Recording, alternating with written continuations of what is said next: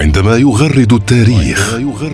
فما علينا إلا أن نستمع ونفكر. في الحقيقة أن الروايات المرتبطة بتسمية عمان بهذا الاسم متنوعة. ونفتخر. ونتعلم. من أمم عمان في القديم السومريين وهم أول من أخرج النحاس. التاريخ يغرد مع الدكتور محمد الشعيلي. فكان هذا الأمر من الأمور التي تحسب لصالح عمان في عهد الإمام التاريخ يغرد. التاريخ يغرد. يأتيكم برعاية. العبيداني. من أشهر المعالم السياحية التي تشتهر بها محافظة مسندم في سلطنة عمان جزيرة مقلب التي تعرف بجزيرة التلغراف فما هي قصة هذه الجزيرة وارتباطها بالتلغراف؟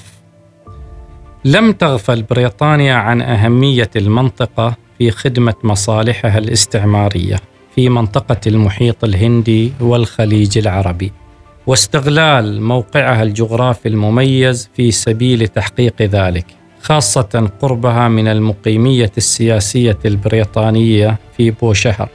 وبعد الثورة الهندية العامة ضد الاستعمار البريطاني بين عامي 1857 إلى 1860 عمد البريطانيون إلى تطوير وسائل الاتصالات السلكية.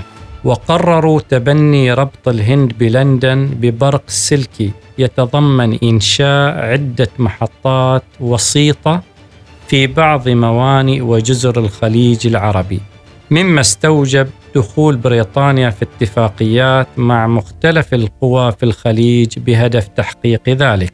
ومن أبرز هذه الاتفاقيات الاتفاقية الموقعة بين الحكومة البريطانية بواسطة لويس بيلي المقيم السياسي البريطاني في الخليج وبين السلطان ثويني بن سعيد حاكم مسقط وذلك في عام 1864 والتي تم بموجبها تسهيل تنفيذ مشاريع البرق البريطانية في الخليج العربي ومنح بريطانيا إمكانية إنشاء خط أو أكثر من خطوط من المواصلات التلغرافية في الأراضي التابعة للسلطان بما فيها ساحل مكران. وفي يناير من عام 1865 بثت أول رسالة برقية من الهند إلى لندن عبر الخط الهندو أوروبي وبالتالي فقد اكتسبت جزيرة التلغراف أهميتها من إقامة محطة للتلغراف أو للاتصالات عليها من قبل الإدارة البريطانية في إطار هذا المشروع الذي تحدثنا عنه. كأول موقع عماني لمرور خط التلغراف في الشرق الأوسط الذي يربط سلطنة عمان ومومبي بالهند والبصرة بالعراق. وعندما يغرد التاريخ.